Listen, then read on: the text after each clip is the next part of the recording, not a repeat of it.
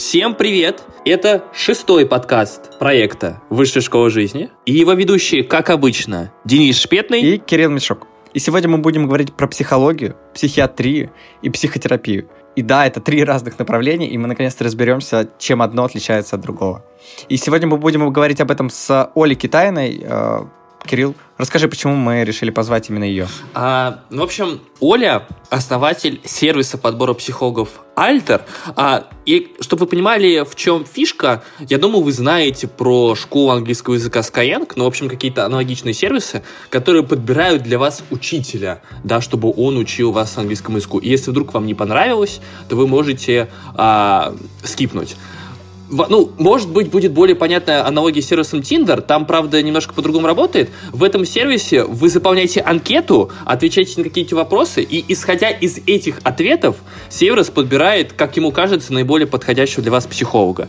Если вдруг по каким-то причинам после первой или второй сессии вы понимаете, что психолог вам не подходит, вы можете сервису сказать, и он вам даст другого специалиста. И в этом сервисе достаточно жесткий отбор психологов. Чтобы вы понимали, даже не все э, специалисты с профильным образованием в итоге итоге сумели устроиться на работу. И нам кажется, что Оля достаточно жестко подходит к отбору, и поэтому она шарит. Она шарит. Оля и правда шарит. А, шарит она и в психологии, и в психотерапии, и в психиатрии, как мы выяснили это на подкасте. Кстати, почему мы выбрали эту тему? Раскроешь секрет? Слушай, я, наверное, раскрою секрет про все темы. Я просто прихожу к Денису и говорю, вот, Денис, все, давай записывай на терапию. Мне кажется, Денис просто такой, бля, ну ладно, давай.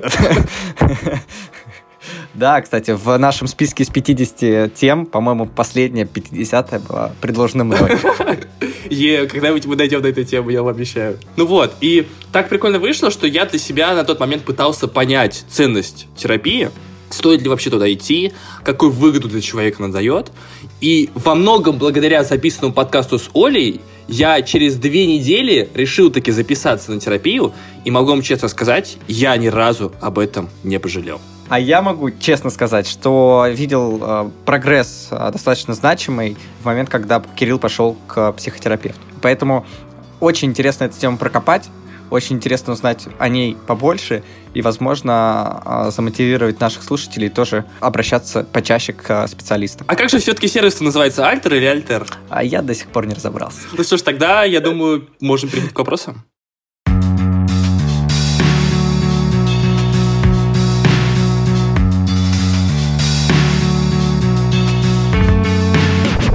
Так, всем привет. Это Денис подскажет, это уже шестой, да, выпуск нашего подкаста? Это шестая лекция. А, шестая лекция даже, вот. Мы, мы же каждый подкаст называем лекцией, вот. И сегодня мы с вами проговорим про психологию, и мы позвали а, к нам в гости Олю Китайну, основателя сервиса подбора психологов Альтер, или Альтер, вот, кстати, как правильно? Альтер, всем привет. Альтер.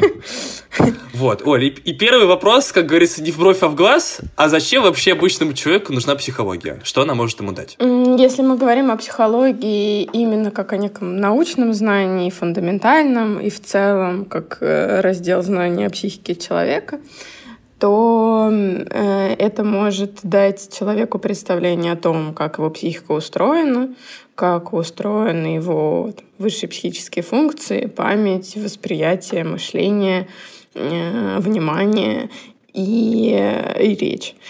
И эти знания могут быть каким-то фундаментом для того, чтобы понимать, что в твоей жизни там тоже происходит. Это то же самое, как знать биологию да, свою, там, или как работает мозг. Некоторые представления, расширяющие кругозор э, э, о мире.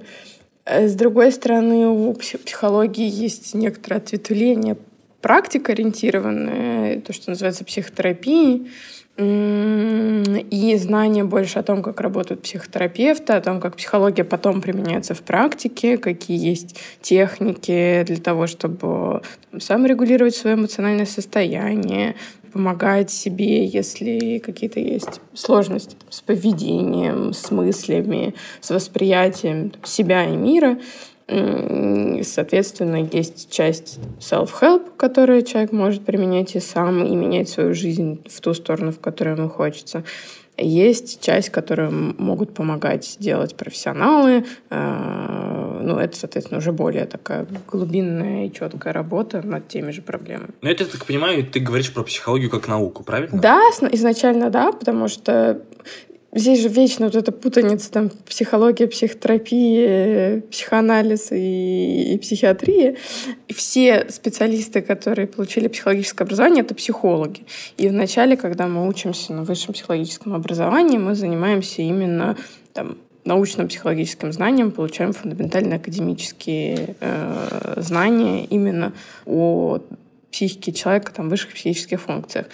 То есть все те, не знаю, распиаренные достаточно эксперименты, как, например, эксперимент Милгрома, где люди там били друг друга током, ну не друг друга, только одна страна, э, или там Стэнфордские тюремные эксперименты. Это все вообще-то психология.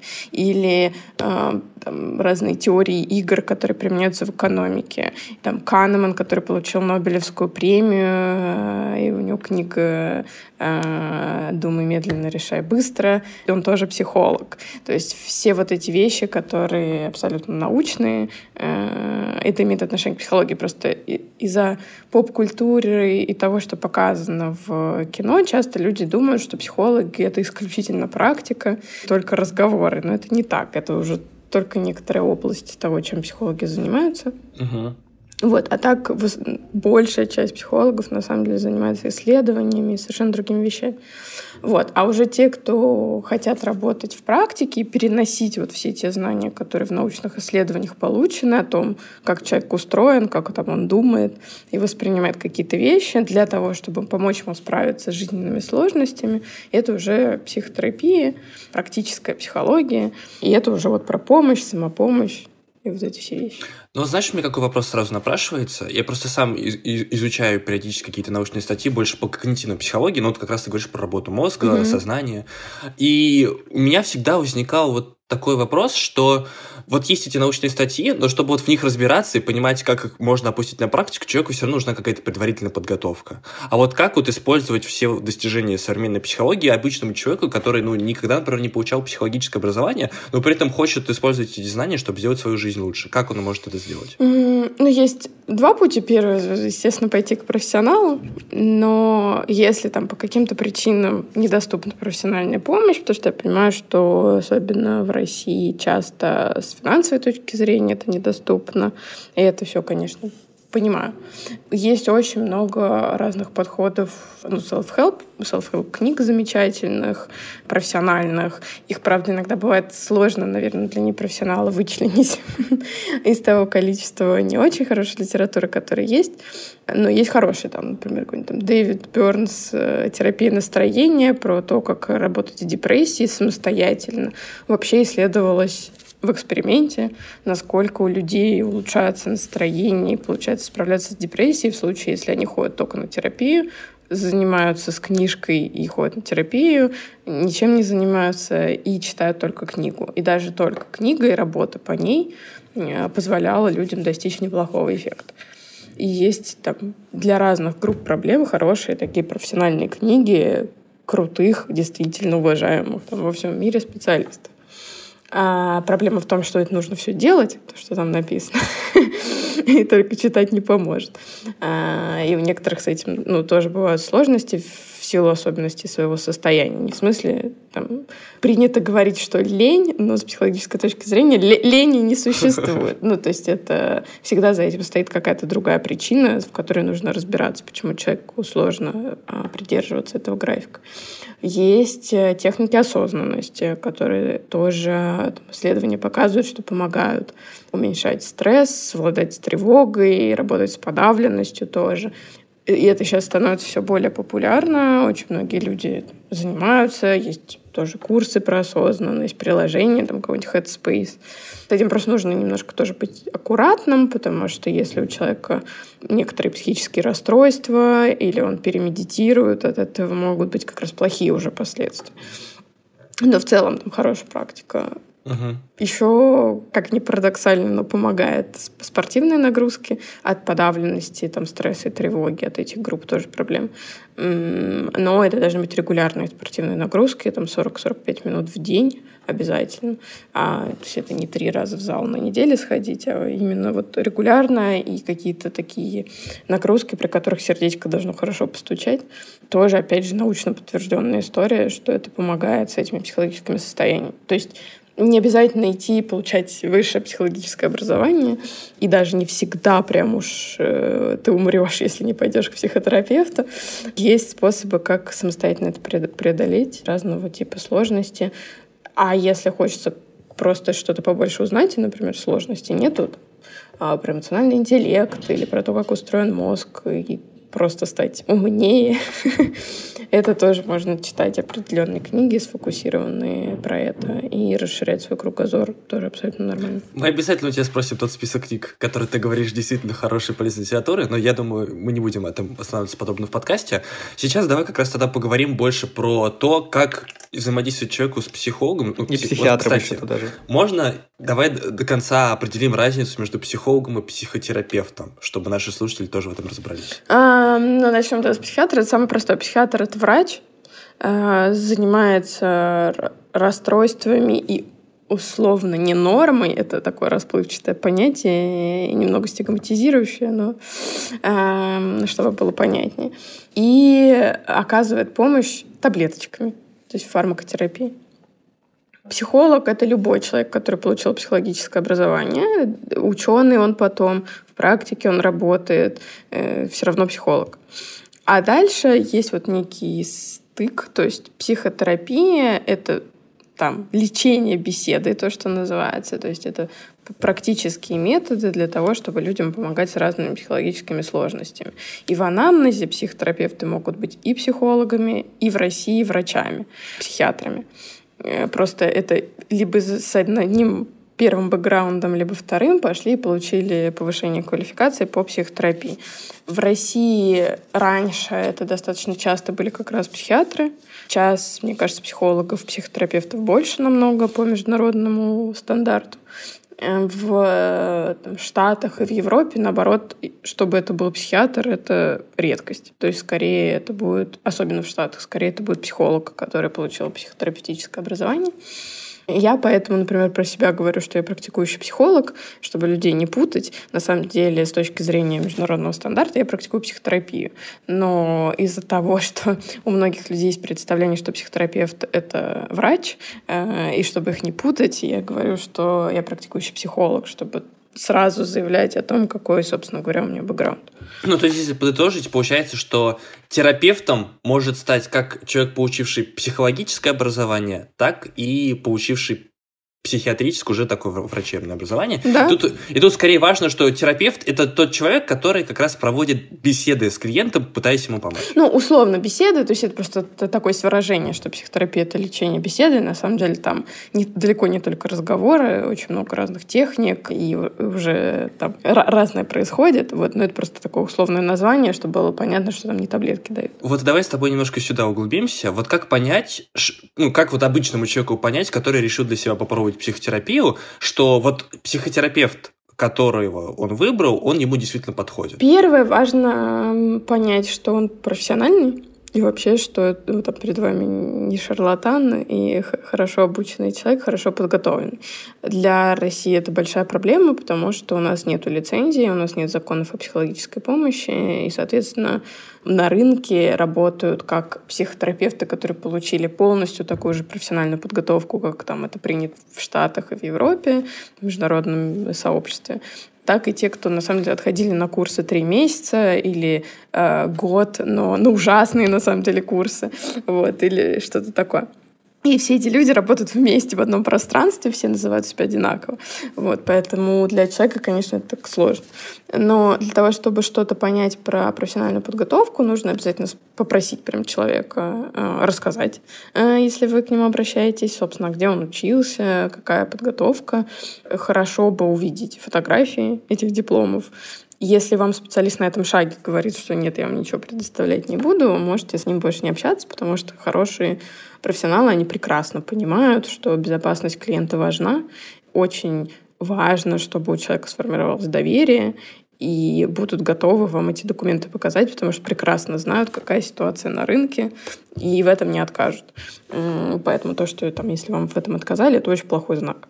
И в этом образовании должно быть следующее. Должно быть высшее психологическое или как раз высшее медицинское, или профессиональное. В России есть такой режим, как профессиональная переподготовка, когда человек на самом деле получил сначала другое высшее, а потом там, за год или два переподготавливается, получает как бы дополнительно тоже выше.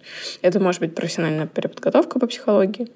И дальше это повышение квалификации по психотерапевтическим методам от 500 часов почти во всех подходах, кроме когнитивно-бихевиоральной терапии, э, там где-то 200 часов получается, поменьше.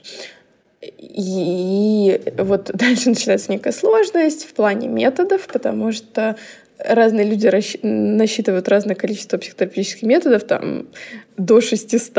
Вот поэтому мы сейчас не будем перечислять, какие нормальные, какие ненормальные, но чтобы свериться с тем, что с методами все окей, придется зайти на либо Американскую психологическую ассоциацию, либо Европейскую, и посмотреть, что это там реестр тех методов, которые утвержден и всячески поддерживается международными сообществами, что это не какая-то эзотерика.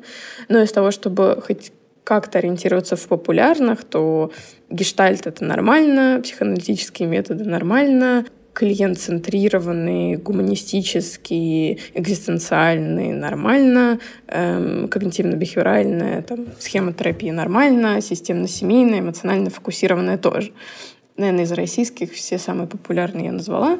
Вот. Из эзотерических, чтобы тоже сразу ориентироваться. Расстановки — это ужас.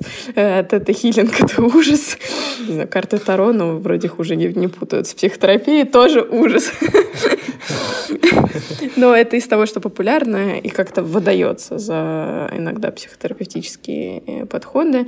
И, например, астропсихология — это тоже то, чего не существует и в, с точки зрения научного поля. И если в Штатах, например, на приеме психотерапевт будет вот что-нибудь такое рассказывать про астрологию или тета-хилинг э, и выдавать это за психотерапевтический профессиональный подход, его лишат лицензии. Эм, потому что это грубое нарушение. Вот, с образованием примерно разобрались. Дальше психотерапевт должен обязательно проходить личную терапию, как минимум там, год перед тем, как он начал работать. Про это можно тоже спросить. То есть проходил личную терапию, когда, в каком подходе. Супервизии должен пройти там 50 часов перед тем, как тоже ушел в самостоятельное плавание. И я сторонник того, чтобы проходил супервизию все время. Потому что ты, когда ты работаешь с клиентом один на один, очень легко, чтобы замылился взгляд, у тебя нету со стороны какой-то обратной связи, у тебя очень много власти перед клиентом, и очень легко, честно говоря, впасть в комплекс боженьки и начать думать, что ты там все вообще идеально и зашибись делаешь, пользуясь большим доверием клиентов. Поэтому если... Можно раскрыть М? понятие супервизии? А, да, точно, прошу прощения. Э, супервизия — это когда э, терапевт ходит к более старшему опытному коллеге, хотя не всегда к более старшему и опытному, для того, чтобы разбирать клиентские кейсы. То есть обсуждается прям конкретный клиентский случай. Он обсуждается так, чтобы клиента опознать было нельзя. То есть там не называется имя, э, точный возраст, не знаю, место работы. Вот эти все вещи исключаются из кейса. То есть все данные, по которым можно познать, это в общих чертах. Основное — это именно проблематика, там, с чем человек пришел, анамнез, все вот эти вещи, и что терапевт делает, чтобы ему помочь, какой план терапии, какие техники применялись, э, что он собирается делать дальше. И, соответственно, другой коллега со стороны там, спрашивает, где психолог испытывает трудности, где можно работу улучшить, э, где-то со стороны дает просто свой фидбэк, где-то поддерживает психолога, если это очень тяжелый кейс. И я считаю, что если вдруг психолог там, долго работает, и ему начинает казаться, что ему супервизия вообще не нужна, это плохой знак mm-hmm. для него самого, потому что ну, не может глаз не замыливаться, ты не можешь все делать идеально. Это ну, так не бывает. Поэтому если вдруг тебе начинает казаться, что у тебя нет ошибок, это что-то не то происходит. Тем более даже вот как раз американская ассоциация APA проводили, ну, понятно, на их штатовской выборке исследование этических нарушений и выяснили, что самые грубые этические нарушения совершают самые опытные и долго работающие психотерапевты. То есть как раз вот этот эффект на лицо, то есть что я уже там, замечательный, потрясающий, и мне можно переходить какие-то границы. А, и вот чтобы этого всего не было, как раз супервизия нужна регулярно. А можно ли, кстати, супервизию назвать своеобразным менторством для психолога? Ну, ну, то есть, условно, да. обязательно ли это старший товарищ должен быть или равная квалификация? Ну, сначала это всегда старший товарищ, просто когда ты уже сам старший товарищ, то тебе сложно найти другого старшего товарища, и это уже часто равная квалификация. Угу. Это просто с этим связано, но, конечно, поначалу это ну, должен быть кто-то точно более опытный, чем ты, и, э, хотя ну, некоторые люди прибегают и в начале уже тоже к разному. То есть uh-huh. и со старшими занимаются, и с равными. Плюс есть еще интервизия. Это когда а, группа как раз равных коллег разбирает клиентский случай. Но это тогда не один на один, а групповая история. Одно другое не заменяет. Вот, хорошо, когда есть и то, и то, на самом деле. Вот. Про это все нужно психолога обязательно спросить, если вы к нему обращаетесь. И дальше еще, в принципе, хорошим знаком будет, если человек член какой-то профессиональной ассоциации, но в России это не так много пока значит. Нету действительно сильных и влиятельных ассоциаций, поэтому сказать, что если психолог ни в чем не состоит, то это плохой знак, это не, не, не так. Вот. Но если состоит, то это скорее хороший. Можно про ассоциации спросить. И еще из таких хороших штук э, будет э, знаком, ну это уже на первой сессии или прям непосредственно до, если психолог э, даст вам информированное согласие, свои услуги, я всячески пытаюсь пропагандировать, чтобы это входило все больше в практику в письменном виде, а, но у многих до сих пор, у хороших специалистов, это все равно устно, но проговариваются все условия работы, то есть там правила конфиденциальности, как вы работаете, там частота встреч, правила отмен, чем нужно руководствоваться. То есть вас должны вот в это погрузить. Если психолог ничего этого не обрисовывает, э, это тоже плохой знак. А как вообще понять, что твоя проблема решена? И сколько сеансов на это нужно? Ну, то есть, вот, допустим, приходит человек с запросом, вот как ему, во-первых, для себя понять, помог ли ему психолог, и, во-вторых, как определить то примерное количество сеансов, которое нужно для этого? Примерное количество сеансов э, очень сильно зависит от проблемы, метода и того, какое участие сам принимает клиент. То есть не только от терапевта. То есть если там клиент делает домашние задания, работает между сессиями, это будет одно количество сеансов. Если он это не делает, это будет совершенно другое количество сеансов. И поэтому очень сложно сказать. Плюс есть методы, которые фокусированы прям на решении проблем, как, например, когнитивно-бихевиоральная терапия. И там еще хотя бы есть какое-то среднее. То есть там панические атаки 12-14, депрессия там 20, и какая-то прикидка средняя по клиенту. В других методах, которые не проблемоориентированные и не четко фокусированные, там вообще нету как бы четкого какого-то представления о том, сколько сессий. Но если прям совсем вот так вот супер в среднем, я бы сказала это так, что год на какой-то запрос один, если у вас нету тяжелых э, ну, личностных расстройств или психических расстройств, в целом будет, скорее всего, достаточно. Единственное, э, может меняться запрос, ну, то есть там ты пришел с тем, чтобы определиться, что я хочу поменять что-то в карьере, не знаю, мне то, что я делаю, мне уже не нравится, что мне нравится, я не знаю, вот, а потом вы это закончили в течение года, и дальше возник запрос, не знаю, сейчас над отношениями хочу поработать, то это окей, я имею в виду, что вот именно один запрос может вот в каком-то таком горизонте занимать время, эм, но это, конечно, очень э, очень общо, очень вилами по воде, ну хотя бы для какой-то ориентировки. Ну вот, кстати, ты уже начинала некоторые темы перечислять, с которыми люди могут приходить, про карьеру, про отношения. А есть ли какая-то категория запросов, которые ну, бесполезно пытаться решить с помощью психотерапевта, психолога? Если это все в области именно психологической жизни, то есть это ну, то, что касается мыслей, эмоций, поведения, отношений, Эм, то бесполезно, наверное, такого нет. Единственное, я не могу сказать, что обязательно поможет всем. Это неправда. Ну, то есть, как, как и любое, даже просто медицинское, даже лечение, поможет не всем. Вот психотерапия тоже, к сожалению, поможет не всем, угу. хотя исследования говорят о том, что там, 79% людей, в общем-то, чувствуют себя значительно лучше, чем без психотерапии и там, до психотерапии. По люб... Вот это по любым проблемам. То есть это уже некий свод э, единый. Я, наверное, хочу как раз немножко свой вопрос переформулировать. Мне изначально хотелось спросить, с каким э, списком вопросов вообще в принципе можно идти к психологу и рассчитывать, что он тебе поможет? То есть я как-то задал по обратному, типа, а с каким нельзя? Скорее я хотел узнать, с каким можно. То есть, условно, вот, вот как мне понять, что вот проблема, ну или вопрос, который у меня возник, я могу пойти к психологу, и он мне поможет ее решить эффективно? Ну вот опять же, то есть это все, что касается... Э что вас не устраивает что-то с точки зрения там, мыслей вашего восприятия. То есть это тут уже разные, там, не знаю, от мыслей до «я к себе плохо отношусь и себя не люблю». Да? Это все в области этого. Эмоций, то есть что-то там с эмоциональным фоном им не так, подавленность ли, там много тревоги, а, вспыльчивость, э, куча разных, да, может быть, ситуаций. Там стресс тоже все как бы в эмоциональную сферу. Поведенческие делаю то, что не хочу. Э, наоборот, э, там, не знаю, не, дел, не делаю то, что я хочу. Там, не знаю, что, что-то делаю, не могу остановиться, ну и так далее.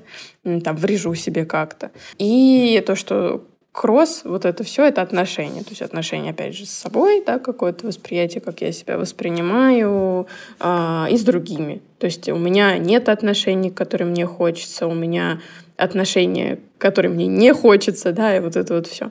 Во всех этих областях это все лежит как раз в области психологии. Но тут, знаешь, еще я последнее время э, замечаю, что меня так всегда спрашивают, а вот там с чем обращаться, с таким за запросом, как будто бы, ну, надо, знаешь, до последнего дотерпеть, чтобы вот только бы не обратиться, пройти все чек-листы и методы, чтобы определить, что точно ничто другое мне не поможет, кроме психолога. Все-таки хочется, чтобы люди к этому относились проще. Э, то есть это услуга, это не страшно, э, это не делает там никого не слабым, не больным, никаким. Это то же самое, что сходить к фитнес-тренеру. Я считаю, только в области как бы психологического. То есть как-то про фитнес-тренера мы так не спрашиваем, что так, а вот что должно не так быть у тебя в тренировках или э, в физической форме, чтобы ты все-таки решился пойти э, к тренеру. В принципе, в целом все так воспринимают, что если я хоть как-то вообще хочу добиться там формы, и у меня есть время и деньги, то лучше я, конечно, пойду к тренеру. Э, другой вопрос, когда именно нет возможности. То же самое психология — это услуга, которая поможет э, человеку добиться угу. желаемого в психологической своей жизни быстрее, эффективнее и лучше, на какой бы стадии он ни находился. Э, другой вопрос, есть ли на это, естественно, вот ресурсы.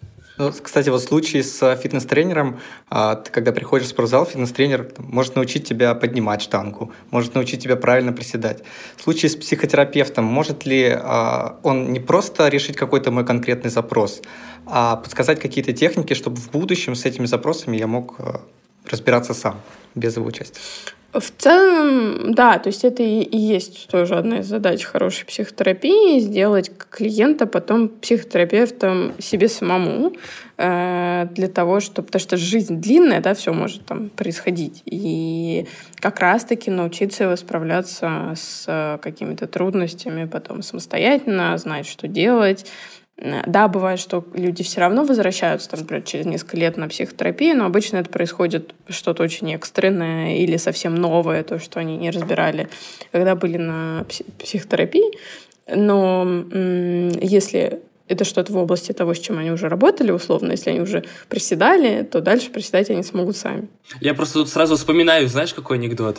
А, был, в общем, какой-то врач, который долгое время лечил, лечил одного клиента, тот ему и на дом, там, и на образование сына денег накопил. В итоге сын получил медицинское образование и за два сеанса вылечил этого клиента.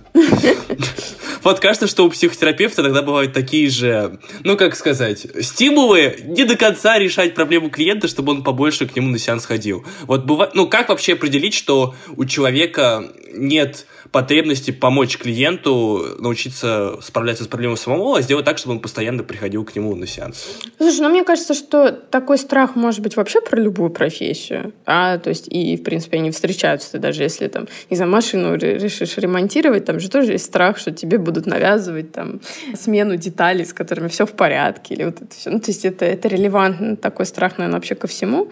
А, другой вопрос, что если человек профессионал, и в психологии то же самое, он не захочет этого делать, потому что когда ты занимаешься любимым делом и действительно там хочешь помогать людям, да, получать за это оплату, Э, это очень некомфортная на самом деле жизнь, когда ты мошенник, угу. да, и она не для всех, скажем так. Э, конечно, такие люди бывают, но если там вы учли все те рекомендации до этого, которые я говорила, то, скорее всего, э, с очень, очень высокой долей вероятности вы на это не нарветесь. Потому что человека, который работает исключительно, ну, как мошенник, да, это же только так и можно назвать. То есть я, типа, не помогаю, вытягиваю деньги, у тебя будут проблемы с там, собственным образом себя, какой ты тогда человек, это куча внутренней борьбы и в целом таких асоциальных людей, которым на это пофиг, их не так-то, в общем-то, много. И в профессиональных кругах это, в общем, так не, не, не встречается особо. Поэтому можно так не бояться. А как тогда быть в этом случае, если первый твой опыт психотерапии был а, как раз вот с каким-то шарлатаном, а, он был негативный, как мы знаем, ну, скорее всего, если у тебя был первый опыт негативный, то тебе потом очень сложно э, не воспринимать все остальное как шарлатанство. Ну, да, это, к сожалению, реально очень грустно. Э, я прекрасно понимаю, что люди, которые приходят и как-то ранятся, а, а то, что они видят первый раз в кабинете, правда сложно решиться. Я прекрасно это понимаю, но здесь, наверное, может помочь как-то смотреть на опыт других и видеть, что много людей, которым это помогает вокруг, э, понять, что-то, может быть, было не так с тем психологом все-таки, который отличает от э, там, э, профессионального уровня, который там, мы с вами обсуждаем или который можно прочитать там, я не знаю, в книгах и статьях, и понять, что да, вам не повезло, и это какой-то исключительно плохой случай, но что очевидно не все такие, и с точки зрения пользы для себя э, решиться снова, да, то есть здесь из этого страха он понятный, и краткосрочно он вас защищает от там, негативных эмоций, от, от переживаний, но долгосрочно вы не спро... тогда не помогаете себе справиться с той проблемой, запрос на, ко... на решение которой у вас был. И что явно, ну, как бы ради пользы для себя, наверное, стоит про это еще подумать и все-таки пойти и что-то с этим делать. У меня еще будет тогда один вопрос в, немного в другую сторону. А, ты как-то приводила отчет ВОЗ, где говорят, что нужно превентивно работать с ментальными расстройствами. А, ну, как я понимаю, превентивно значит заранее.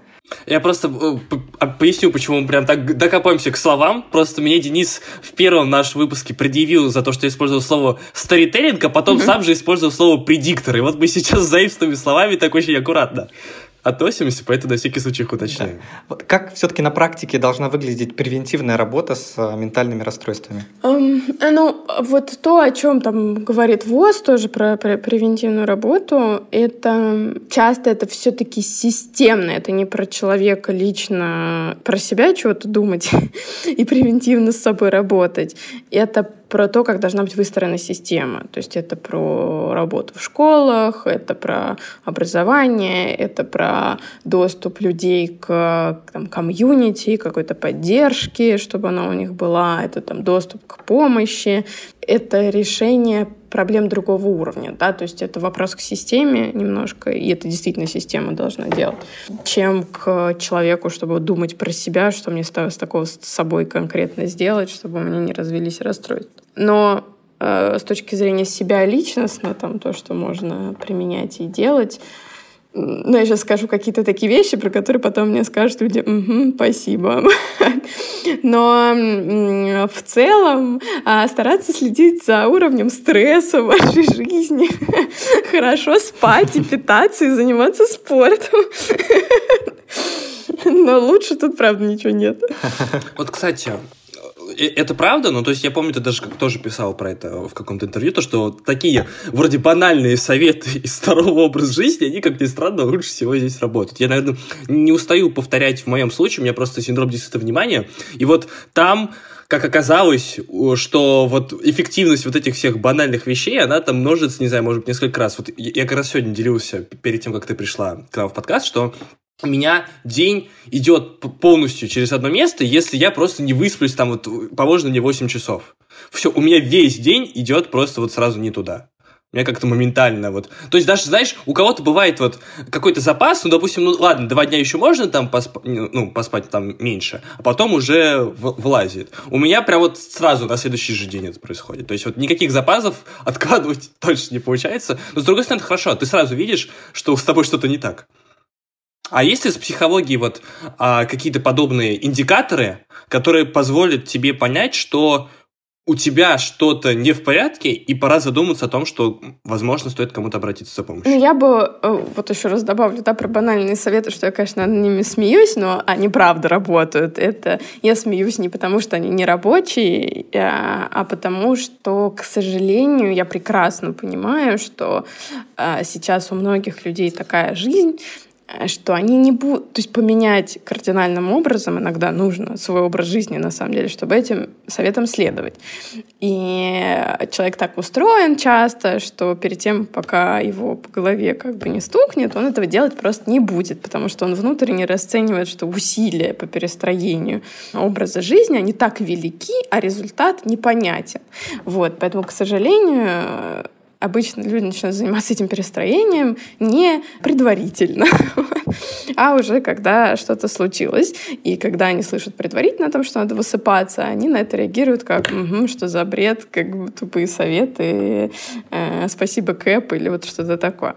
Вот. Но это правда очень работает, это действительно очень важно, и восхищаюсь и всячески поддерживаю людей, которые способны перестраивать свою жизнь до того, как что-то у них в жизни случилось, и уже идут по пути там любви к себе, заботе о своих там как физических, так и эмоциональных потребностей. И правда жизни такова, что действительно у них жизнь будет попроще и посчастливее. Но как бы не все на это готовы, скажем так. Ну вот, а второй вопрос, который пока так не сказали, про угу. какие-то индикаторы. Ну, то есть, как вот понять, что у тебя да, есть определенные вопросы, которые ты можешь решить самостоятельно, и пора кому-то обратиться за помощью? А слушай, ну в целом, да, что, индикатор, что тебя что-то в жизни не устраивает, ну так, грубо говоря. То есть ты или у тебя какое-нибудь настроение все время не такое, или у тебя не получается что то делать, что тебе хочется, или отношения у тебя там какие-то не такие, как тебе хочется. То есть вот ты чувствуешь, что вариант жизни, в который ты живешь, это вот не тот вариант жизни, который бы тебе хотелось.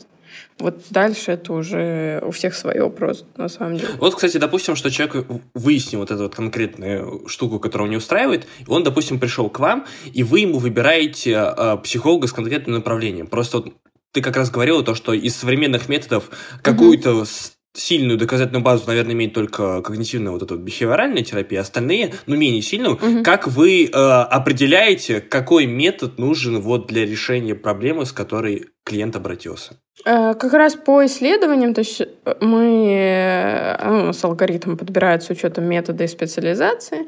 Именно когда то, что касается метода, это данные об исследованиях, о том, в каких ситуациях какой метод имеет больше данных о своей эффективности. Все очень просто. Ну, то есть это не, сек- не секрет Полишинеля, это достаточно прозрачно. Мы, кстати, как да, раз подо- да. подобрались к вашему э, приложению Альтер. Альтер! Альтер! Мы же вначале спросили, написали. А, вначале. А я еще, я еще думаю, Альтер вроде было, Альтер. Э, у меня почему-то отложилось это. Да, Альтер. Мы уже подобрались к, этому, к вашему приложению Альтер. А, у вас довольно жесткий отбор психологов. А, какие плюсы и какие минусы а, этой системы? Ну, плюсы, естественно, то, что у нас э, только профессиональные хорошие психологи, которым можно доверять, и терапии, с которыми будет эффективно и безопасно. А, минусы, что нас часть психологов, наверное, боится и не проходит у нас отбор, потому что им страшно. То есть не начинают проходить. Второе, наверное, еще минус, что в какой-то момент мы перегребем весь рынок, и будет у нас не так много специалистов. Все еще по соотношению того, с теми, сколько людей работает. И Плюс мы еще заложники, ну, определенной, получается, ценовой политики, потому что если психологи профессиональные, они, конечно, сильно мало денег брать не хотят, хотя, с другой стороны, сильной проблемы вот именно в нашем кейсе я с этим не вижу, потому что психотерапевтический рынок в России абсолютно дикий в плане ценообразования. Если вы видите, видите какой-то ценник у психолога, он не связан ни с чем. Вот. Если быть честными, да, открою маленькую тайну, он не связан ни с чем. А каждый психолог э, назначает вообще так, как хочет, и есть э, куча профессиональных прекрасных специалистов э, с достаточно большим опытом, которые берут мало. Есть э, ужасные специалисты с нулевым опытом, которые берут много. Вот, в общем, это вот как, как, как хотите, что называется, так это и понимаете. Поэтому даже с таким отбором я сначала боялась, что может так случиться, что у нас будут высокие цены из-за этого, потому что это будут как бы более крутые, клевые специалисты, которые захотят высокий ценник. Но нет, э, многие из них э, ставят вполне человеческие цены, поэтому все равно у нас средний ценник 2700. Мне, мне нечего ответить про ценообразование. Ну, просто многие люди думают, что ценник связан с качеством и с количеством лет опыта. Иногда именно с количеством лет опыта это правда связано, потому что терапевт просто повышает цены раз там в год или в два. И таким образом автоматом это как бы становится связано, но люди воспринимают проблему в том, что они воспринимают, что опыт связан с эффективностью, а вот это неправда, потому что тоже исследования нам говорят о том, что подавляющее большинство терапевтов в течение двух лет первых своей практики выходят на профессиональное плато. И дальше они хоть 20 лет работают, хоть 30, они работают ровно так же, как после первых двух лет своей работы. И их опыт отражается в том, что они э, повышают цены, вот, но не более того. И наоборот, даже молодые специалисты, менее опытные, возможно, будут еще ну, такими неуверенными, и поэтому очень сильно стремится помогать, улучшать, развиваться, чем более опытные. А среди психологов, вот, которые работают больше двух лет, до 14 только процентов из них способны свою эффективность повышать впоследствии, и для этого они прикладывают очень особые усилия для действительно роста своего профессионализма. Таких очень мало тоже одна из задач, которые я перед собой вижу, как человек, который работающий в этой сфере, заниматься тем, чтобы больше психологов развивались по-настоящему. Вот. Но пока это угу. не так. Вот знаешь, какой вопрос сразу у меня напрашивается? А поможет ли психологу как раз повысить свою эффективность, если он будет знать не только один метод, с которым он начал свою психотерапевтическую практику, но и постоянно увеличивать количество методов, которым он владеет? Слушай, ну знаешь, вот именно учеба как таковая, она иногда в этой профессии превращается в какой-то невроз, хотя это плохое слово и не научное. Вот. Но э, правда, ну то есть это какое-то становится как спасение от э, синдрома самозванца для психолога, потому что вот я же учусь, и вот еще учусь, и еще учусь. Проблема в том, что методы часто плохо сочетаемые, это во-первых. Во-вторых, чтобы на самом деле освоить один метод, в это надо очень серьезно углубляться. И, ну, вот я могу там про свой профессиональный путь, хотя училась в трех разных психотерапевтических подходах, сочетаю я вот только когнитивно-бихевиоральную схему терапии, но это одно семейство, то есть они хорошо сочетаем.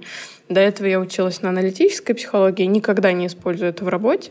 Это было только для как моего собственного бэкграунда и развития. И я прекрасно понимаю, что это была, ну, это была для меня развилка. То есть дальше ты можешь или серьезно работать над тем, чтобы стать хорошим КБТ-терапевтом и около, ну, в семействе в этом быть, или аналитическом. И то, и то ты не сможешь развиваться нормально, потому что они во многом э, несочетаемые вещи, э, там и не подкрепляемые друг друга, и все-таки, ну, развитие свое, ну, тоже должно быть с фокусом. Интересно, на самом деле, потому что мне казалось, что наоборот, ну, то есть чем больше методов человек знает и владеет, то он видит как раз границы применения одного метода, и он лучше может подобрать правильный способ, с помощью которого проблему решить. Но тут скорее даже не то... Это, э, это вопрос не к вашему сервису, потому что у вас как раз внутри база клиент, ну, психологов с большим количеством методов. А я скорее больше про специалиста, который будет в, в одиночку. Ну, к нему же клиент приходит там с каким-то определенным запросом, и мне казалось, что если человек владеет, допустим, не одним, а там, а там тремя-пятью разными методами, то он как-то лучше между ними может переключаться. Слушай, а ты не будешь хорошо владеть тремя э, или там пятью разными методами в этом загвоздка. То есть, может быть, оно неплохо для какого-то самообразования и понимания просто хотя бы как-то пройтись в других методах и хотя бы знать, что происходит у коллег, это всегда очень хорошо. Но действительно mm-hmm. стать в этом методе профессионалом ты не сможешь во много mm-hmm. разных, потому что практиковать их вместе невозможно. Вот, и, соответственно, ты либо фокус, но все-таки на одном, либо на другом.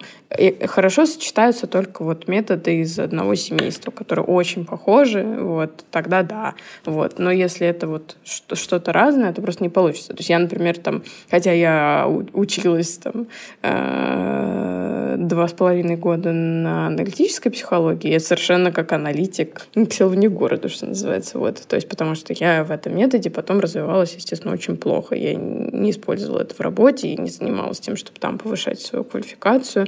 Я фокусно не развивалась как аналитик, я развивалась как КБТ-терапевт. Поэтому для общего знания, да, для какой-то помощи себе во время работы, да, но для клиента это ничего не будет значить. Угу, угу, окей, спасибо. Да, а у меня вопрос про степик. У вас на степике есть интересный курс про то, зачем а, человеку нужна психотерапия. Как вы пришли к тому, что этот курс нужно сделать? А, нам, по-моему, сами как это, создатели степика предложили, вот, и мы, ну, вот в тот момент, то есть это какое-то совпадение, наверное, тоже внутреннего понимания, что под это, конечно, запрос есть, вот, и возможности, то есть они нам помогли со студией, со съемками, с с именно оформлением всем. Вот, поэтому это было очень удобно. Ну, то есть, по сути, это, это не у вас было такое прям желание вот взять и создать курс, а скорее вот сказали, типа, ребята, ваша экспертиза будет нам полезна, мы хотим с вами что-то сделать. Um, ну, они предложили тему и помогли с оформлением. Естественно, все, что касается наполнения, сама структура, что мы там будем рассказывать, это уже мы все придумали.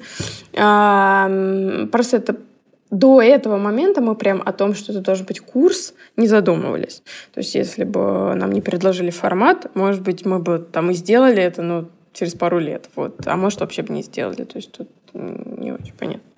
А у вас же еще подкаст как раз был, я вас слушаю, если не ошибаюсь. Вот ну, очень похожая, мне кажется, задумка, uh-huh. то, что через вот какой-то медиапроект показать ценность и работу психологии изнутри. У меня, наверное, только единственный вопрос, а почему вообще прекратили? Потому что я когда слушал, мне было очень прикольно, но там же а, а, закончилось все летом 20-го, если не ошибаюсь. Um, да, мы сейчас будем делать как раз второй сезон, так что мы не, не прекратили. Um, просто очень uh, именно этот подкаст, он очень сложный в производстве. Uh-huh угу. потому как это действительно реальные записи клиентов э, с комментариями психолога и клиента о том, что происходит.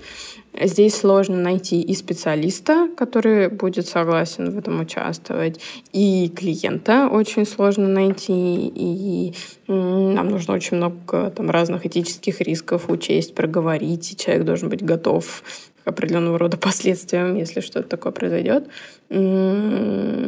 неприятные в ходе, потом мы не выпускаем эпизоды, пока не закончится вся съемка, потому что очень важно, чтобы клиент бывший не столкнулся, то есть чего мы опасались, что выйдет какой-нибудь эпизод, э, и польются какие-то комментарии, и человек это очень сильно заденет, это вмешается в процесс терапевтический, который происходит. Соответственно, для того, чтобы у человека весь терапевтический процесс был честным и выключенным из каких-то комментариев и медиапространства, соответственно, нужно было сначала полностью записать там весь кусок этой терапии. То есть для производства много разных сложностей, вот. Но мы сейчас хотим, и сейчас очень хочется найти теперь героя-мужчину для записи.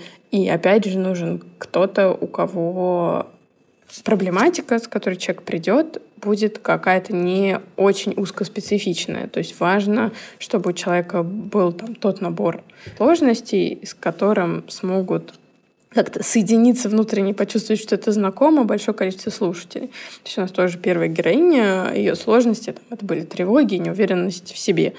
это знакомо практически каждому человеку.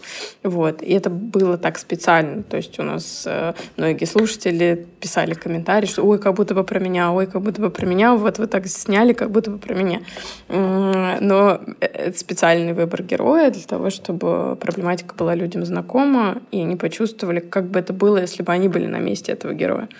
Вот. И теперь вот так же хотим, только теперь с героем мужчин. Я хочу немножко углубиться в техническую сторону вопроса. Вы когда первый сезон снимали, то вы уже заранее, ну, ну честно, когда вы снимали первый сезон, то вы знали заранее проблематику, я правильно понимаю? у человека. Да, Но э, были ли сами сеансы уже пройдены? А, нет. Или это прям вот такой реальный режим психотерапии? Это был реальный режим психотерапии. Мы просто когда и они встречались также раз в неделю, то есть это шесть недель мы только записывали, но именно выкладывали на подкаст-платформу уже только тогда, когда были все шесть сессий записаны. Угу. Прикольно. То есть это такой, можно сказать, реалити-шоу, как психотерапия да, помогает да. человеку. Вот. А, но это как бы все настоящие записи, настоящий режим. Единственное, наверное, отличие, что мы перед тем, как эпизоды выкладывать, героиня их прослушала, потому что нам нужно было финальное окей, что там ничего ее не смущает, э, что она совсем согласна. Вот, я тогда сейчас немножко тоже перейду чуть-чуть в другую сторону. Мы сейчас говорили тоже про какие-то такие образовательные источники, а скорее для отдельного человека, как узнать про психотерапию. А сейчас я хочу немножко а, проговорить больше про тебя. Ты как-то сказала то, что в роли SEO тебе приходится постоянно сомневаться в своей компетентности, искать, что ты не знаешь, не умеешь, и после этого вот учиться. Вот я, когда запускаю этот проект, у меня сейчас, честно, такие же ощущения. Ты каждый раз ты что-то находишь в какую-то вот сторону, типа, блин, вот здесь надо будет делать вообще по-другому. И как вот ты справляешься с этим, именно психологически? Ну, просто мне кажется, очень полезно узнать от тебя это, потому что ты одновременно и психолог, и предприниматель. То есть у тебя как раз вот эти две роли совмещены. Да. Слушай, ну я справляюсь с этим так, что, во-первых, я понимаю, что это состояние в моем положении нормально. Ну, то есть, как бы я стараюсь на это смотреть и с этим состоянием разделяться. То есть я не есть это неуверенность, да, а это, да, некое состояние, которое, естественно, для ну, там, начинающего предпринимателя, для того, кто никогда с этим не сталкивался, абсолютно понятно, что она будет возникать. Я так на него и смотрю. То есть, когда у меня возникает снова чувство, блин, опять я не знаю, что же делать, то у меня сразу внутренне появляется опять же голос, который так, Оль, ну, понятно, нормальное состояние, ну что, опять мы не уверены в том, что делаем. Вот, типа, все окей. Это очень помогает. То есть, когда ты не сливаешься с этим состоянием, а внутренне его разделяешь и можешь вот внутренней своей такой мудрой взрослой частью служить себе как опорой, которая твою маленькую внутреннюю часть детскую, которая переживает, э, утешит э, и поддержит. Вот. То есть в целом это все, что я сейчас делаю, и мне этого пока достаточно. Именно так внутренне разделяюсь, отстраняюсь от этого, смотрю со стороны и дальше себя поддерживаю. То есть не ругаю, я очень пресекаю какие-то критические вещи. То есть когда я начинаю... Ну, что человек может внутренне делать, на себя накидываться. Вот, ах, ты там такой раз такой или такая раз такая, здесь не так сделает. Вот это не помогает. То есть нужно очень четко понимать, что хотя критический голос может быть для вас привычным, он точно вам не помогает, а только вредит. Это может, с одной стороны, казаться очевидным, но с другой стороны, не все люди до конца верят в то, что критика им не помогает у многих есть такое, что все равно какая-то есть вера, что ну как же, а вот если я себя перестану критиковать, э, я ничего не буду делать. Или вот, а я на этом давлении на себя, на самом деле, столько могу всего. Э, это же то, что меня подталкивает. Вот поэтому первым шагом очень важно понять, что вы не благодаря этому критику двигаетесь, а вопреки. Э, если бы его не было, то сил у вас было бы намного больше. И это можно представить легко по аналогии представить, например, маленького ребенка, который делает там, в первых классах домашнее задание, если вот вы над ним стоите и, и говорите, что, ой, слушай, смотри, как здорово, вот здесь ты молодец, там, а смотри, давай, может быть, вот, вот, вот здесь там доработаем. Э, и вот представьте себе, как эмоционально себя почувствует этот ребенок, и что он захочет делать, и сколько у него будет сил.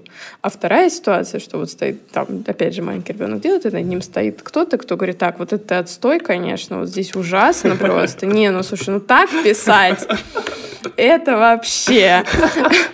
И э, почему я именно аналогию такую с ребенком говорю, потому что здесь очень четко все начинают сразу чувствовать, что во втором кейсе что-то не то. вот. Но на самом деле ничего не поменялось, даже когда мы взрослые. Вот сейчас то же самое. Если вы с собой ведете диалог, что, слушай, вот здесь молодец, и вот здесь там у меня получилось, а здесь, наверное, хочу просто улучшить, Э, у вас будет сил больше, мотивации больше, и вы что-то будете хотеть делать намного больше. А если вы будете над собой вот этим цербером стоять и говорить, что ах ты и тут не так сделал, э, там, и тут, то если вы еще и двигаетесь дальше, то это вопреки. И у вас на самом деле получается столько ресурсов, которые откроются, когда вы перестанете так на себя накидываться.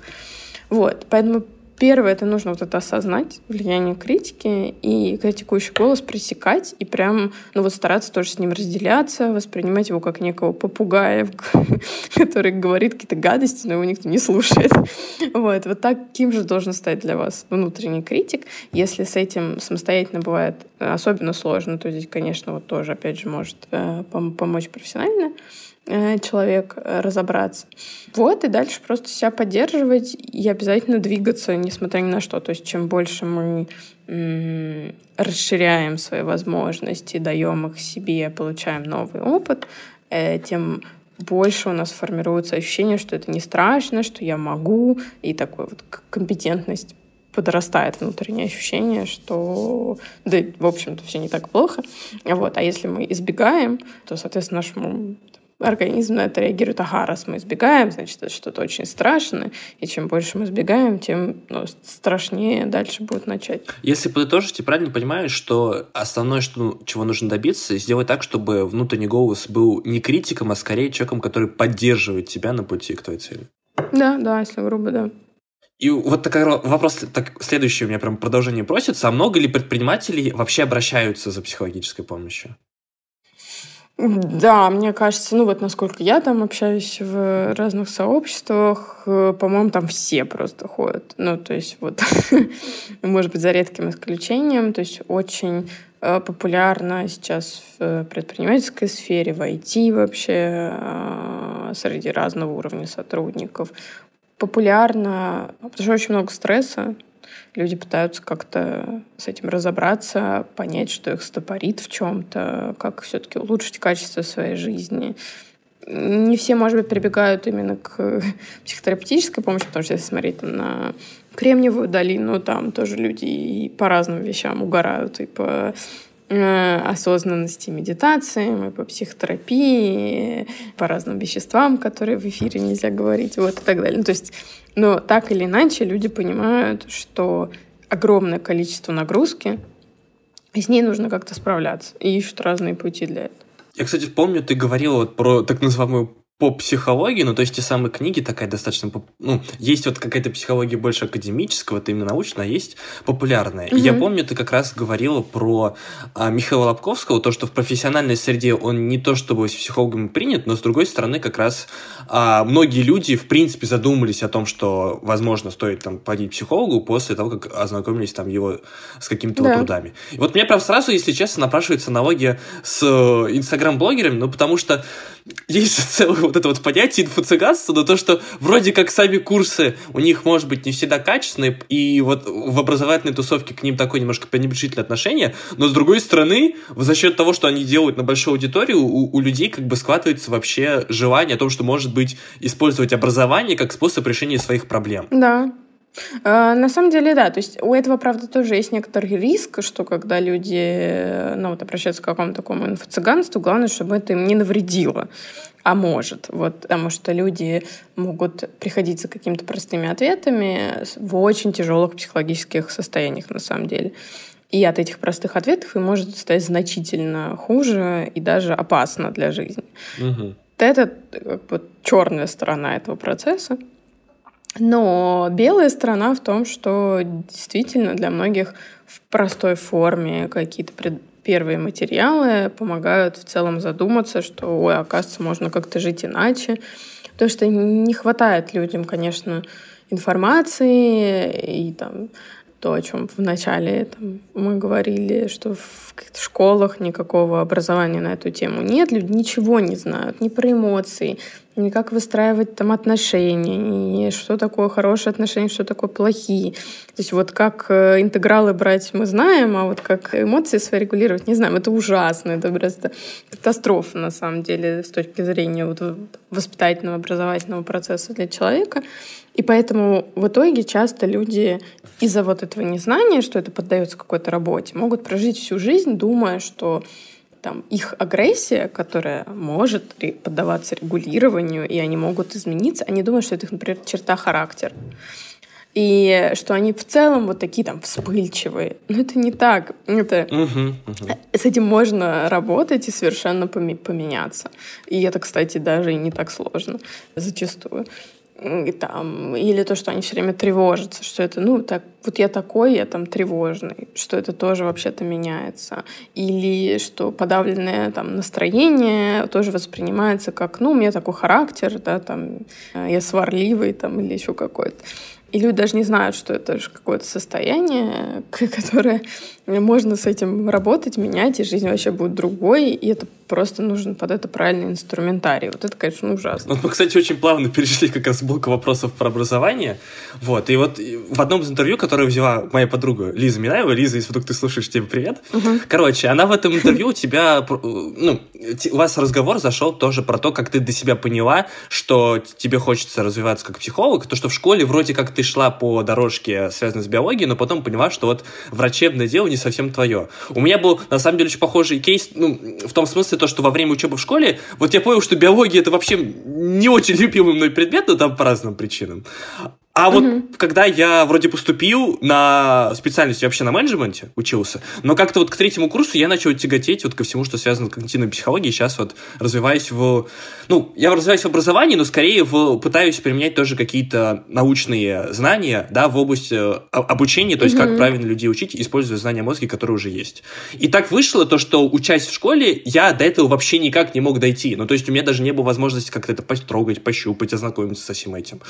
И как тебе кажется, вот если добавлять вот что-то такое из психологии в школьную программу, то что было бы полезно школьникам про это узнать? Слушай, мне кажется, что очень было бы полезно узнать про эмоции, что это такое, как их регулировать, как их определять. А, вот все, что касается эмоциональной саморегуляции. Очень полезно про такие коммуникативные навыки, вот в плане как там как доносить как раз свои негативные эмоции, как расставлять границы, как говорить «нет», как понять, что что-то происходит для меня эмоционально небезопасное, и что мне с этим делать. То есть вот какие-то вот такие основы коммуникации — и то, что касается эмоционального интеллекта про других. То есть э, тоже, что, что, может быть, чувствует другой человек, как в этом тоже разбираться, как его про это спрашивать, как говорить о, угу. там, о тяжелых эмоциональных состояниях с другим, если у него что-то происходит, там, как поддерживать кого-то. Хотя бы это. То есть вот мне кажется, это какой-то такой базовый набор, который было бы необходимо делать. Ну, там, знаешь, какая есть проблема, мы ее тоже в подкасте сегодня частично затронули. Вот то, что обратиться к тренеру в спортзале, это не проблема, а вот психолог в школе воспринимается очень часто как человек, которому тебя отправят, условно, если ты больной на голову. Я, конечно, сейчас, ну, может да. быть, утрирую, но отношение такое. Ну, то есть, если у тебя какие-то большие проблемы, то значит, тебя отправят к психологу. Хотя, по идее, как раз мы говорим про то, что психолог — это человек, который просто помогает человеку справляться с любым, с любой ситуацией, которая тебя не устраивает. Слушай, ну просто связано с тем, что в школу э, приходят обычно работать юные психологи, которые только что закончили универ, на самом деле, им там 21, 22. Э, у них нету обычно какого-то хорошего повышения квалификации по психотерапии, у них есть базовое психологическое образование. И это приходит вот один психолог на гигантскую школу. Понятное дело, что объем вот работы, который мы сейчас с тобой обсуждаем, он огромный. Это не может один человек делать для школы. Это постоянные образовательные, там, тренинговые, разного рода процесс. Под это нужен целый штат. Хорошая программа, там, обученные люди. И один юный психолог, который в этом всем оказывается, естественно, начинает работать только э, с тем, когда какой-то какая-то полная жесть. Э, и, собственно, и правда в такой ситуации тогда к психологу приходят только те, у которых что-то сильно плохо. И неизменно со стороны это такое восприятие формируют, что вот там кто-то, у кого самые большие странности, тот как бы угу. туда и пошел, поэтому я туда не пойду. Ну вот, кстати, знаешь, продолжает вопрос, а мы же не можем просто взять и добавить э, психологию в школьную программу, придется от чего-то отказаться. Ну, программа не резиновая. Вот, предположим, ты была бы человеком, который принимал решение о том, чему мы учим в школе. Допустим, мы психологию включаем, а что тогда мы можем выкинуть? Слушай, а я, кстати, не знаю, разве нам обязательно что-то выкидывать? Это же может быть и факультативная тоже для начала какая-то история. Может, но все равно, знаешь, такая история, что мне кажется, школьная программа уже и так перегружена. Ну, то есть у нас скорее это больше провокативный вопрос, но вот предположим, что мы психологию добавляем. От mm. чего тогда можно отказаться? Ой, у меня сразу мысли, как это сложно ответить. Мне кажется, там все надо просто перестраивать. Ну, я что а точно надо отказаться от всего, как это выглядит сейчас. И просто все делать, блин, заново. Потому что мне кажется, что ну, там не только в этом проблема, что психологии не хватает, а все остальное такое замечательное. Вот, и можно это все оставить так, как есть. Ну вот что бесило тебя больше всего, когда ты училась в школе? Слушай, ну у меня не было такого, что меня именно предметы, честно говоря, бесили. А что тогда тебя бесило? Ну, слушай, ну мне, у меня как это вызывало внутренний протест манера преподавания, это да. И это тоже тут не учитель виноват, учитель э, по литературе у меня была замечательная, но mm-hmm. именно сама mm-hmm. программа, например, предполагает, что ты пишешь сочинение, а, у тебя вот есть программа произведения, которую надо прочитать, и сочинение. И вот когда я осознавала, что я читаю э, с очень небольшими изменениями то, что читали мои родители и мои бабушки и дедушки, а, и пишу сочинения на те же самые темы, вот, то вот это, конечно, меня просто убивает. Но это вот как бы именно такая, такая программа, то есть что не учат и от тебя хотят какого-то очень понятного ответа, там, образ природы, там, в какой-нибудь поэме, да, и все пишут, блин, одно и то же, вот этот образ природы, все одни и те же мысли. И там нет какой-то нестандартности или умения писать эссе по-настоящему про свои мысли. То есть все очень такая стандартная форма. То есть вот именно то, что предполагает программа, вот это меня очень сильно раздражало. Угу. И вызывало внутренние протесты, и мне так не хотелось учиться. И мне очень нравилось, я училась в англоамериканской школе, поэтому у нас еще были преподаватели американцы. И э, один вот преподаватель американец, который, с которым мы проходили, ну, по сути, литературу тоже. И я помню какие-то задания вот э, над пропастью воржи, когда мы, например, проходили. Там, если ты помнишь, был эпизод, что главный герой писал сочинение про э, рукавицу для бейсбола. И он как бы смотрел на мир глазами этого предмета. И нам дали, например, задание, сочинение написать э, в похожей манере про какой-то предмет. И вот именно такой вот креативный подход, который заставляет тебя думать, вот это мне нравилось намного больше. То есть такая больше свобода э, выражения, именно умение думать. То есть, mm-hmm. мне кажется, в целом в российских школах большая проблема с тем, чтобы поощрять детей к тому, чтобы свободно размышлять, выражать свои мысли, там, быть ассертивными, дискутировать, вот этих всех вещей. С этими большие сложности. И даже есть же вот этот э, тест, э, как-то он забыла, там такая расшифровка. В общем, смысл в том, что они проверяют во всех школах мира.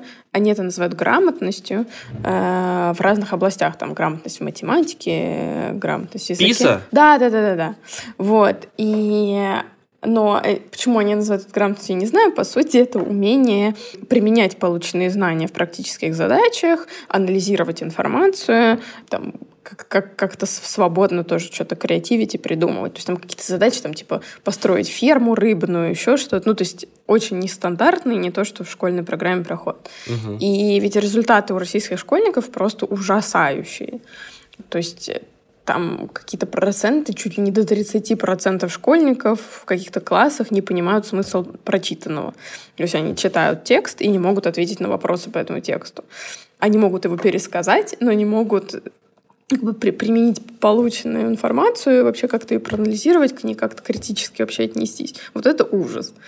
И вот дело не в предметах, да, вот возвращаясь к моей основной мысли, предметы это все хорошие и интересные. На самом деле вопрос в том, а, как их преподавать и какие навыки мы хотим у человека а, развить. То есть, мне кажется, в эпоху, когда человек может все набуглить и посмотреть, уже не так важно, чтобы он помнил точную дату там какой-нибудь битвы или чего-нибудь дня рождения. Да? Важно, чтобы человек понимал, что такое, там, не знаю, история как наука, почему э, в чем-то мы в большей степени уверены в каких-то исторических событиях, какие, которые произошли, в каких-то мы меньшей степени уверены, как ученые об этом узнают, как можно критически к этому отнестись, какие есть вопросы там, в историческом процессе, где мы сомневаемся примерно, что зачем шло.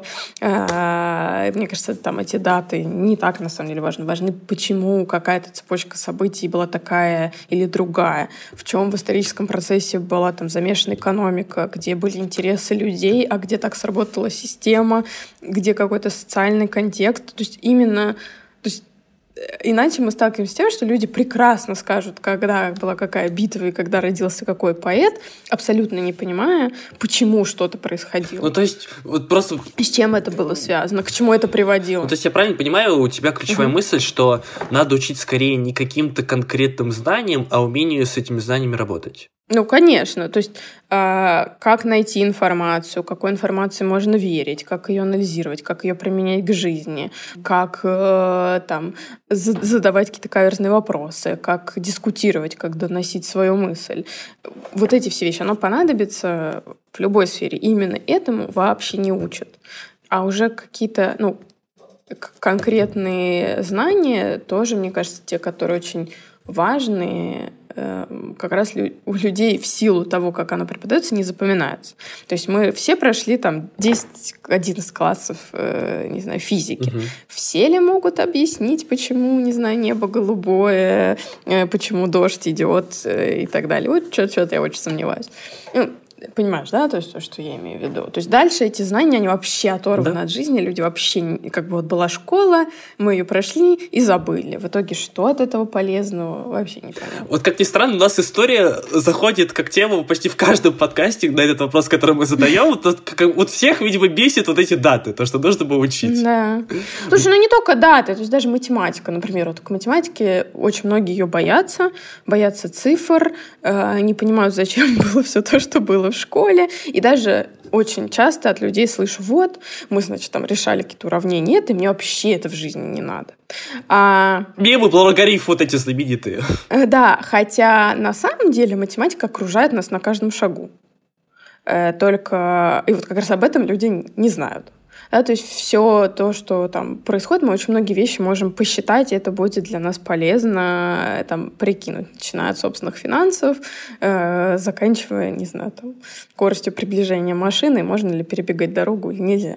Вот. Э, то, как построены здания, архитектура, касается то, что сотовой связи. Ну, то есть это все как раз та самая математика. Все новые технологии, все данные и все то, что происходит на микроуровне в нашей жизни и на более большом, то, что улучшает нашу жизнь, это все про математику.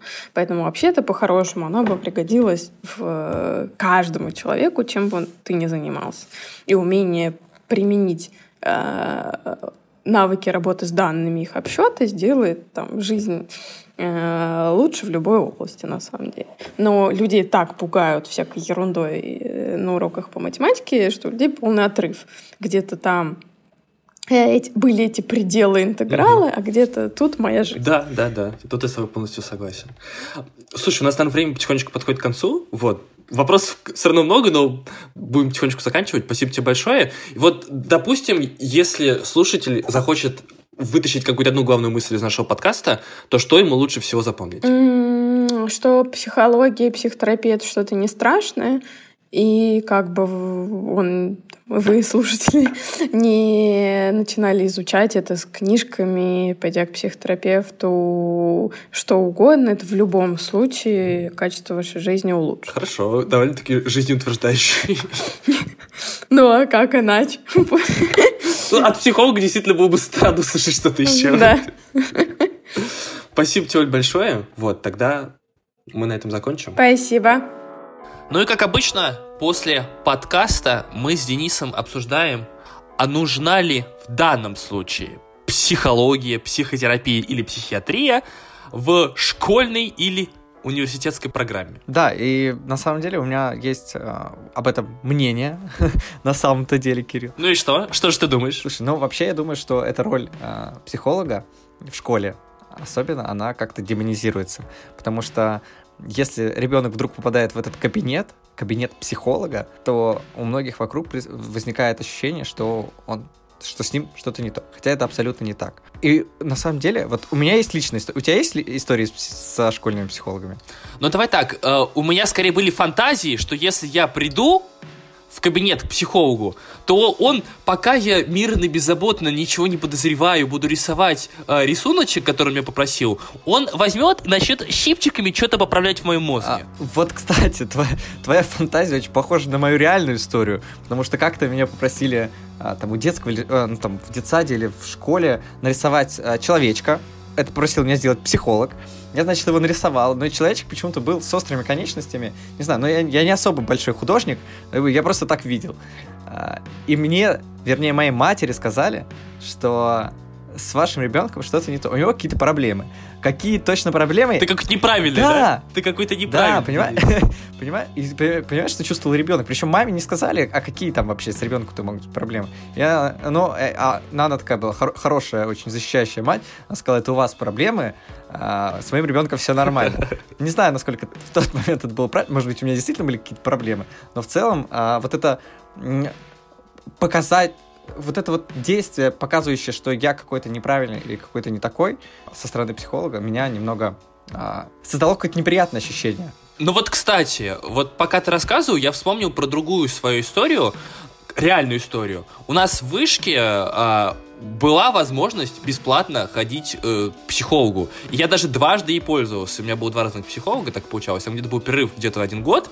И честно скажу, во многом благодаря этим сессиям какая-то демонизация этой профессии для меня лично пропала. То есть я увидел, что это реально не какой-то демон. Это обычный человек, который с тобой разговаривает. И самое главное, он пытается себе помочь. И вот возможно, что все не так плохо, что у нас уже и в школе, и в университете есть штатные психологи. Проблема лишь в том, что у обычного человека возникает какое-то предубеждение против этой профессии. У меня, а, кстати, тоже произошло переубеждение самого себя, когда где-то в восьмом или в девятом классе а, к нам в школу пришел новый психолог, и это была очень приятная женщина, она всегда вела с нами беседу вне своего кабинета, с ней было приятно пообщаться, и к ней всегда было интересно зайти и просто о чем-то поговорить. И на самом деле мне интересно у наших слушателей, какое представление о школьном психологе, какое оно было, какое оно стало, или оно, в принципе, не изменилось. Да, и поэтому будет очень здорово, если вы напишите, а что вы думаете по поводу психологии, терапии и психотеат... э, психиатрии, в какой форме она должна быть в школе, универе, и должна ли быть вообще. И, как обычно, будем рады, если вы напишите это именно в Телеграм-канале, не знаю, группе ВКонтакте, либо отзыв поставите какой-либо в iTunes, расскажете про это или в Яндекс Музыке. В общем, на любой площадке, где вы нас слушаете, дайте нам знать, что вы думаете по этому поводу, если вам не все равно. Нам это очень интересно. Это была шестая лекция в Высшей школе жизни. Пока. Пока.